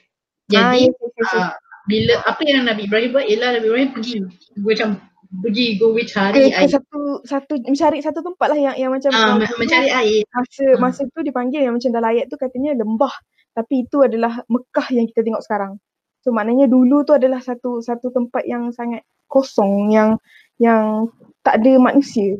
Uh, so jadi masa tu nak nak bagi the konteks betapa uh, pentingnya uh, uh, Nabi Nabi Ibrahim tinggalkan keturunannya uh, apa kira tinggalkan isteri dan anak di tempat yang tak ada orang sebab katanya untuk untuk mereka belajar solat. Untuk mereka belajar belajar menyembah menyembah Tuhan. Uh, so macam tu lah lebih kurang intipati intipati uh, boleh betulkan kalau salah lah ya intipati ayat tu. Jadi itu tapi pada masa yang sama Nabi Ibrahim juga dikenali dengan doa yang yang saya kongsikan tadi tu, doa yang supaya kita diberi uh, hikmah dan juga untuk secara menjadi orang yang soleh. So, bila kita dah dapat pengetahuan tu, kita gunakan uh, untuk kebaikan lah benda tu. Uh, dan dan kita kita kita sedar yang kita uh, bukan sekadar soleh, tapi biasa orang kata muslih. Kita cuba mensolehkan orang lain juga lah kira macam tu lah. So, yang, yang, yang biasa biasa dengar lah. Itu seterusnya uh, yang yang kedua uh, tentang pengorbanan lah yang yang kita biasa yang yang kita dengar uh, korbankan uh, ada saya saya teringat kisah uh, bukan kisah lah uh, saya teringat satu uh, pengalaman saya sendirilah ada kawan yang pernah tanya dia rasa macam cerita uh, cerita nak sembelih anak ni terlalu terlalu apa orang kata? Uh, terlalu menakutkan kenapa ada cerita macam tu dalam al-Quran? Uh, so macam uh, tapi it, it shows how dia, dia, dia menunjukkan betapa uh, tingginya kedudukan Nabi Ibrahim ni betapa tingginya bukan sekadar uh, dari segi pengorbanan lah benda tu. Walaupun benda tu kita tahu benda tu sangat-sangat uh, sangat-sangat menakutkan. Tapi at the end of the story bukannya disembelih pun benda tu lebih kepada um, arahan ataupun lebih kepada suruhan. Itu point dia. Dia patutnya bukannya di di di difokuskan kepada cerita penyembelihan. Cerita yang yang penting yang yang tentang penyembelihan anak tu adalah point dia adalah benda tu adalah satu suruhan. Bukannya satu peristiwa yang berlaku pun. Uh, so saya rasa penting orang tahu Syazal uh, suruhan atau arahan ni uh, datang dari mana. Uh, memang macam kita tahu siapa yang uh, keluarkan uh, arahan atau suruhan supaya hmm. Nabi Ismail disembelih masa tu ialah Allah Subhanahu Wa Taala hmm, hmm, Tuhan dan Tuhan ni siapa? Tuhan ni kalau kita ni dengan Tuhan, dia tahap dia kat mana? Tahap dia kita tak boleh kata atas, oh, atas lebih atas lebih atas paling atas sekali. Kan? Hmm. Jadi hmm. kita jadi cerita Nabi Ibrahim uh, suruhannya uh, menyembelih tu nak nak tunjukkan betapa tingginya betapa tahap tingginya, ya, betapa tahap, tingginya tahap, dan betapa tingginya ayat Allah kata-kata Allah betapa betapa tingginya darjat dia supaya kita ikut. Yes, uh, itu dan dan juga pada masa yang sama betapa tingginya uh, rasa rasa percaya uh, Nabi Nabi Ibrahim terhadap uh, hikmah di sebalik suruhan. Bukan sekadar Nabi Ibrahim tapi juga Nabi Ismail. Dari situ kita boleh nampak betapa hebatnya uh, Nabi Ibrahim ni sebagai seorang bapa. Bila ada anak pun yang kata kalau itulah suruhan Allah maka buatlah ayahku. Uh, so kita, kita nampak kita nampak betapa nampaknya correlation antara parenting good parenting lah ni kita kata Nabi, Nabi Ibrahim dengan, dengan Nabi Ismail alaihi. So uh, dia dia, dia uh, dalam kita nak cuba kejar keredaan Allah pada masa yang sama kisah ni dah jadi satu ritual dalam uh, dalam masyarakat Islam kita sebagai masyarakat Islam. Uh, so jadi betapa betapa besarnya impak dia daripada daripada peristiwa yang telah berlaku beribu-ribu tahun yang lalu. Dan sampai sampai hari ini. Nacha ada ada nak kata sesuatu tadi? Uh, uh, saya saya suka bila Syazah cakap pasal parenting tu kan. terdengar terdengar uh, orang cerita uh, bila Nabi uh, Ibrahim diuji dengan uh, anaknya untuk menyembelih anaknya uh, in a way Allah menguji sebab kalau kita kata kisah Nabi Ibrahim ni dia bukan sekadar macam Syazah cakap tadi lah bukan sekadar waktu korban ni je kan uh, hmm. satu ada kisah dia adalah uh, yang mana dia telah menghancurkan bahala tu kan and then ayahnya adalah hmm. uh, pembuat uh, bahala yang mana uh, waktu itu Ibrahim adalah anak ayahnya diuji dengan Ibrahim kemudian macam bola tu berputar Nabi Ibrahim diuji dengan anaknya. Macam in a way uh, tak silap saya macam mana orang kaitkan kisah tu macam mana uh, Allah nak bagi dia ras uh, macam mana uh, uh, he he is now in the position of dia punya ayah. Macam tu. Uh, like boleh lihat pada kacamata itu juga. Saya rasa menarik bila Syazah sebut pasal parenting tu lah. Mm-hmm. oh, mungkin yang selalu kita dengar orang cakap lah kan? Uh, kau buat mak opak kau macam tu nanti kau ada anak kau ah itu itu membawa kepada uh, uh, isi seterusnya uh, Nabi Ibrahim juga kita boleh tengok dari sudut uh, kepimpinan bukan sekadar kepimpinan tapi kepimpinan yang boleh dilestarikan dan bukannya untuk uh, populariti semata-mata. Yang ni kita boleh tengok dari surah uh, Al-Baqarah ayat 124. Ada dalam ayat ni uh, so, so jadi uh, ayat ni ayat dalam dalam surah ni adalah ayat di mana uh, Allah SWT bagi tahu Nabi Ibrahim yang aku akan jadikan kau sebagai pemimpin. Tapi respon Nabi Ibrahim selepas tu ialah wa min zurriyati macam maknanya uh, dan keturunanku. Maknanya itu itu adalah respon daripada uh, respon merangkap permintaan. Maknanya jangan jadikan aku saja sebagai pemimpin tapi jadikan uh, keturunan-keturunanku juga sebagai pemimpin lah. Macam uh, jadi kira macam itu adalah respon slash uh, request uh, daripada Nabi Ibrahim AS. Dan yang saya ingat dalam uh, apa uh, jawapan Allah kepada request tersebut ialah uh, akan diberi macam akan dimakbulkan. Ayat 124 surah Al-Baqarah. Eh? Uh, dan ingatlah ketika Ibrahim diuji Tuhannya dengan beberapa kalimah lalu dia melaksanakannya dengan sempurna. Dia Allah berfirman, sesungguhnya aku menjadikan engkau sebagai pemimpin bagi seluruh manusia. Dan uh, dia Ibrahim berkata, dan juga daripada anakku, eh, anak cucuku, Allah berfirman, benar tetapi janjiku tidak berlaku bagi orang-orang zalim. Ini ayat 124. Nak saya sama okay, Terima kasih Natra. Yes, ayat 124 tu kita dapat tengok Okay, di hujung ayat 124 tu um, bila itu menunjukkan bahawa yes uh, keturunan Nabi Ibrahim alaihissalam akan jadi keturunan yang pemimpin. Dalam ayat tu bukan sekadar uh, Allah menjanjikan uh, ke, ke, kedudukan Nabi Ibrahim sebagai pemimpin dan juga keturunan-keturunannya. Tapi pada masa yang sama dalam ayat tu bila Allah kata Allah akan beri kepada orang yang zalim contohnya itu menunjukkan bahawa Nabi Ibrahim juga kena ingat dalam keturunannya akan ada yang tidak berlaku adil Uh, so macam menarik lah saya rasa uh, kesimpulan ayat tu betapa tapi pentingnya juga untuk ada sustainable leadership. Uh, kita kata apa ke- ke- kepimpinan yang yang lestari. Maknanya bukanlah macam kalau kalau katalah kita pergi satu-satu tempat tu bila kita hilang habis tak ada apa. Contoh macam masa masa kita kita masa kita tengah ada dekat satu tempat tu oh elok je semua. Kita rasa macam kita lah yang mampu memimpin uh, community contohnya. Tapi bila kita keluar habis tak ada apa. Uh, jadi itu itu bukanlah satu satu satu benda yang yang uh, harapannya kita kita tak kita tak adalah jadi macam tu. Kalau boleh kita nak apa yang kita bawa tu dijadikan sebagai satu legacy um, untuk diteruskan demi kebaikan semua orang. Dan seterusnya, uh, poin seterusnya tentang uh, oh uh, satu lagi bila bila kita dengar daripada ayat ni uh, bila Nabi Ibrahim tanya ataupun respon uh, kepada uh, macam offer yang yang Allah nak bagi tu adalah uh, kau akan aku jadikan sebagai pemimpin tu. Dan kata wa min zuriyati daripada situ kita boleh nampak uh, the mindset uh, Nabi Ibrahim yang dia akan gunakan blessings ataupun uh, apa? Apa kita panggil uh, nikmat yang Allah bagi tu untuk kebaikan. Maknanya dia fikir jauh. Uh, so macam benda macam tu lah. Tu antara antara yang kita, kita boleh nampak. Dan seterusnya uh, poin yang penting berkait juga dengan pengorbanan adalah dari segi uh, tawakul ataupun uh, yang kita panggil kepercayaan total kepada Allah. So saya boleh kongsikan ada satu ni saya saya saya pernah dengar. Daripada top daripada mana nah de, uh, de, dekat ada macam live lah ada orang buat live ada orang kongsikan. Oh dan juga daripada buku buku buku Ustaz Nizzi Wahid rasanya uh, tentang uh, tawakul tu perkataan tawakul dia datang daripada kira macam antara perkataan yang boleh derive daripada perkataan tu adalah wakil jadi macam mana kita boleh tengok perkataan tawakul ni adalah kita tengok macam mana Allah sebagai wakil kehidupan kita. Maknanya bila kita kita letakkan Allah as a representative. So macam whatever has happened, we have done our best and then we send someone to to and then we send someone yang kita trust. Contohlah, contohnya macam Natrah ataupun Atika sendiri as a project manager contohnya ataupun as a teacher and then you send your student yang macam kita hantar pelajar kita ke pertandingan contohnya kita biar mereka mewakili satu-satu pertandingan ataupun kita hantar uh, kita punya junior dalam satu-satu organisasi untuk bentangkan satu projek bila kita hantar seseorang untuk mewakili kita, maknanya kita betul-betul percaya akan kebolehan seseorang tu.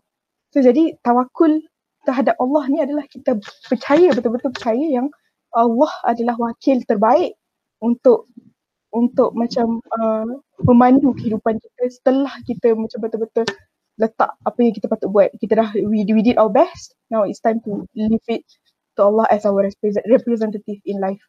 Antara kisah yang kita boleh kaitkan dengan Nabi Ibrahim alaihissalam ialah uh, kisah dibakar hidup-hidup.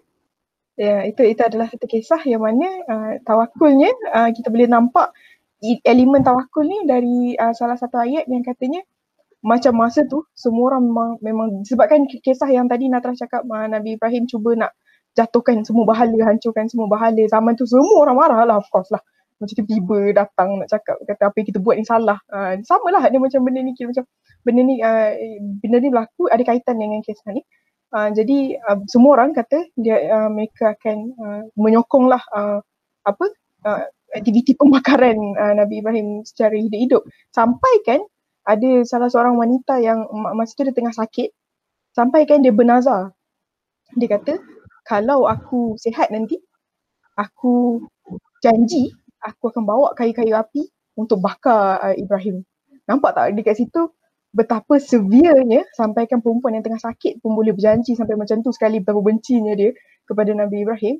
Tapi pada masa, masa yang sama kita nampak betapa severnya ujian dia. Tapi pada masa sama kita tahu daripada kesudahan ceritanya adalah uh, betapa tingginya kepercayaan Nabi Ibrahim walaupun diterima that kind of ancaman dia masih percaya uh, Nabi Nabi Ibrahim membawa risalah yang benar. Uh, dan dan tak berputus asa lah. Maknanya macam kalau, kalau kita dengar alamak nanti ada orang nak nak nak nak nak bash kita lah apalah terus kita tak jadi buat something. So uh, antaranya kisah lain uh, kira macam sebagai pencari ilmu lah. Kita bukan sekadar ilmu ni orang kata apa ilmu ni seumur hidup kan. So sebagai pencari ilmu kita kena terus cari keredaan dia lah. Uh, keredaan Allah dengan mempelajari uh, sifat-sifat ataupun karakteristik yang kita boleh belajar daripada daripada Nabi Ibrahim alaihissalam bapa kepada semua nabi dan bukannya nak kata uh, apa uh, yang ini lebih superior tapi disebabkan Nabi Ibrahim adalah uh, bapa segala nabi jadi apa-apa risalah yang dibawa oleh nabi-nabi seterusnya konsisten dengan apa yang Nabi Ibrahim ada. Dia bukannya uh, kita kena tengok je. Oh kena percaya Nabi Ibrahim je. Tak tak percaya nama nabi lain tak tak boleh percaya rasul lain. Tak bukan macam tu. The concept is he is the father of all all prophets. So everything yang kita percaya adalah konsisten dengan dengan apa yang Nabi Ibrahim bawa insyaallah. Benda tu lah. Tu yang saya boleh kongsikan lah tentang tentang Nabi Ibrahim alaihissalam Alhamdulillah terima kasih Syazah so hari ni kita dah berbincang banyak eh. Kita dah dengar banyak juga uh, cerita-cerita Nabi. Walaupun kita buat tiga je sebenarnya Rasul atau tiga Nabi tapi cerita daripada tiga orang Nabi dan Rasul ni banyak sangat. Uh, membuatkan saya terfikir oh sebenarnya kena ulang kali banyak lagi. Sebab ada je ruang-ruang lompong-lompong cerita yang oh dulu pernah dengar tapi dah lupa. Ataupun sebab kita selalu uh, macam ada satu orang kata apa uh, cerita identiti yang disensasikan macam tadi lah bila Syaza uh, kongsikan uh, Nabi Ibrahim perkara pertama macam Syaza, Syaza tanya tadi kan uh, okay, bila kita cakap Nabi Ibrahim uh, teringat perkara apa? Pengorbanan. Kenapa setiap tahun disensasikan setiap kali raya haji, raya korban itu je lah cerita. Padahal cerita Nabi Ibrahim ada banyak lagi daripada sebelum uh, diwahyukan dengan uh, agama daripada Allah SWT tentang uh, macam mana dia menentang orang-orang di sekeliling dia kan? Macam mana dia menentang bapa dia yang sebenarnya pembuat berhala kan? Macam mana Nabi Ibrahim dibakar hidup-hidup kan? Sehinggalah dia menjadi seorang bapa dan uh, diuji dengan uh, permintaan Allah supaya menyembelih Nabi Ismail pula. Uh, pengembaraan dia ke ke Mekah sekarang kita tahu supaya Mekah lah dia letak kan uh, cerita-cerita dengan dengan isteri dan anak-anak. Banyak lagi cerita yang kita perlu korek balik perlu tengok balik kan.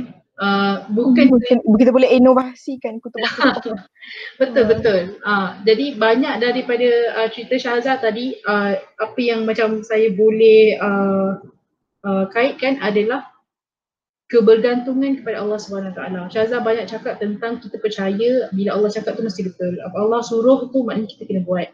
Um, dan lagi satu kepentingan tawakul iaitu uh, berserah ke berserah secara total kan sebab Allah yang suruh kan jadi Allah tahu apa yang terbaik dan hmm, tapi yang boleh untuk untuk poin penting juga untuk untuk highlight ialah bukan sekadar tawakul uh, membuta hmm. uh, jadi kira macam uh, antara yang doa Nabi Ibrahim tadi adalah kurniakan aku hikmah ataupun wisdom benda tu penting maknanya uh, Nabi Ibrahim nak tahu kenapa disuruh tapi hmm. pada masa yang sama minta di kita kita terus menjadi orang yang soleh jadi bukan hmm. sekadar oh kita ikut je lah dah ini yang biasa jadi. Ya ini yang Tuhan suruh. Kita ikut je lah. Betul. Hmm. Betul, saya setuju Saza. Kita tak boleh ikut kita tak boleh main ikut je. Allah tak ajar kita buat macam tu. Uh, dalam dalam Islam pun ada konsep ingat ayat berapa yang uh, cakap tentang uh, kalau datang seseorang itu kepada kaum kamu uh, bagi sesuatu berita, kamu kena check dulu. Kamu kena semak dulu berita dia. Konsep ini dinamakan konsep tabayun kan jadi sama je aplikasi kepada apa-apa sekalipun check dulu semak dulu uh, pastikan kita tahu dulu arif dulu tentang benda tu sebelum kita usaha dan seterusnya kita bertawakal baik itu macam Nabi Ibrahim. Uh, Nabi uh, Ibrahim AS cerita Nabi Musa yang Natra uh, kongsi tadi banyak uh, mencerminkan tentang um, apa hikmah di sebalik uh, doa Nabi Musa. Doa yang minta di uh, dilembutkan hati orang yang mendengar, uh, ditenangkan hati, uh, difasihkan lidah, difasihkan bicara. Kan? Mengapa kita gunakan doa tu untuk belajar dan apa kaitannya dengan uh, sesuatu perubahan ke arah kebaikan biasanya adalah sesuatu yang menakutkan. Tak kisahlah kebaikan ke tak kebaikan, biasanya kalau perubahannya mesti menakutkan. Kalau kat sekolah kan, kalau kata oh kita ada sistem baru, ah habis semua takut. Ah susah lah, susah lah, susah lah. Kita doa bersy- banyak berzikir macam tu lah. Tapi once kita dah tahu dah, kita dah biasa dengan sistem baru, dengan cara kerja baru, tak pula susah. Kan? Uh, mungkin uh, sepatah dua kata terakhir yang mungkin Natra nak uh, kongsikan sebelum kita uh, habiskan sesi kita pada hari ini. Uh, terima kasih Atika. Saya rasa Atika dah rumuskan dengan sangat baik lah. Uh, saya, saya pun um, ambil kesempatan ini untuk uh, terima kasih kepada Atikah atas peluang dan juga Syazah. Saya kira banyak saya belajar daripada perkongsian. Saya kira ini satu perkongsian lah kan. Dia, dia lebih pada kita saling berkongsi kan. Uh, dan kalau saya boleh tambah sedikit pasal uh, bila Atikah, uh, sebut semula pasal per, perubahan tu kan.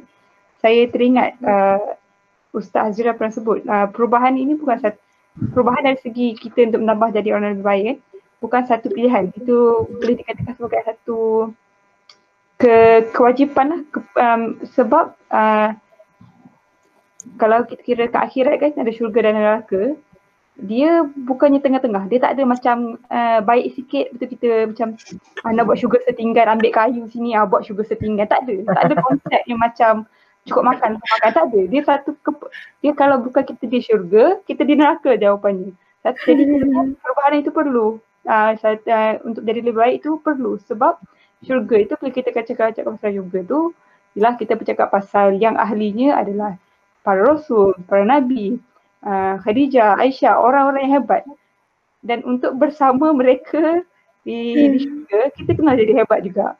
Hmm. Uh, jadi perlu uh, uh, perubahan ataupun effort usaha untuk jadi lebih baik itu adalah perlu. Tak ada syurga setingkat. Uh, itu je lah nak sebut. Hmm. Uh, uh, yalah. Atika ada Syaza? Ya mungkin mungkin Syaza nak sambung. Betul lah macam macam macam apa uh, Natra kata untuk bersama-sama dengan yang terbaik kita pun kena ter, sama-sama berusaha ke arah yang uh, menjadi yang terbaik. Tapi pada masa yang sama kita kena ingat uh, kita bukannya dibiarkan terkontang ganting. Itulah tujuan uh, Quran dan kisah-kisah para nabi diturunkan supaya kita boleh jadikan sebagai rujukan insya-Allah. Jadi sebab itulah inilah rujukan yang kita boleh uh, cuba uh, cuba ikut uh, jadikan sebagai uh, teladan. Kadang dalam banyak-banyak kisah tu uh, yang saya perasan lah bila kita cakap tentang kita kita membaca kisah-kisah uh, orang-orang hebat dalam dalam Quran ataupun apa-apa kisah dalam Quran uh, Quran tu benda tu sama je. Uh, ber, ber, ber, beribu-ribu tahun bendanya tak berubah. Tapi masa kita membaca ayat-ayat dalam Quran tu tahap kita terkesan dengan satu-satu ayat tu selalu berbeza. Contohlah bila kita baca tu macam eh terasa tapi the next day mungkin kita baca tak ada tak ada rasa apa sangat atau tapi nanti bila jadi satu jadi sesuatu lagi bila kita baca balik ayat yang sama dah macam nak nangis pula bila baca. Ah tapi benda, benda tu padahal benda sama je. Tapi dia berbeza tengok kepada kita punya circumstances ataupun kita punya situasi. Betapa dinamiknya uh, kisah-kisah yang kita boleh dapatlah daripada Quran uh, dan dia menunjukkan juga betapa the, the intensity of of the situation yang kita tengah alami masa tu. Dan bila kita tengok bila, bila kita boleh terkesan dengan satu-satu ayat dalam Quran ataupun satu-satu kisah ataupun kisah mana-mana rasul pun dalam dalam Quran itu menunjukkan ada benda yang kita boleh belajar. Sentiasa ada benda yang kita boleh baca so kalau bukan kita pun mungkin kita boleh kongsikan dengan orang lain definitely Alhamdulillah. Okay, baik. Sampai sini saja uh, episod tujuh cerita biasa kali ini. Saya nak ucapkan terima kasih banyak-banyak lagi sekali kepada Nacha dan Syaza kerana sudi uh, bersama-sama berbincang dengan saya uh, melalui podcast cerita biasa pada kali ini. Uh, InsyaAllah jumpa lagi dua minggu akan datang um, dengan topik yang baru, dengan podcast dengan tema yang berbeza. Um, sebelum saya mengundur diri dan mengucapkan selamat berpuasa, selamat menjalani ibadah Ramadan buat semua. Salam sejahtera. Assalamualaikum warahmatullahi wabarakatuh. Assalamualaikum. Waalaikumsalam.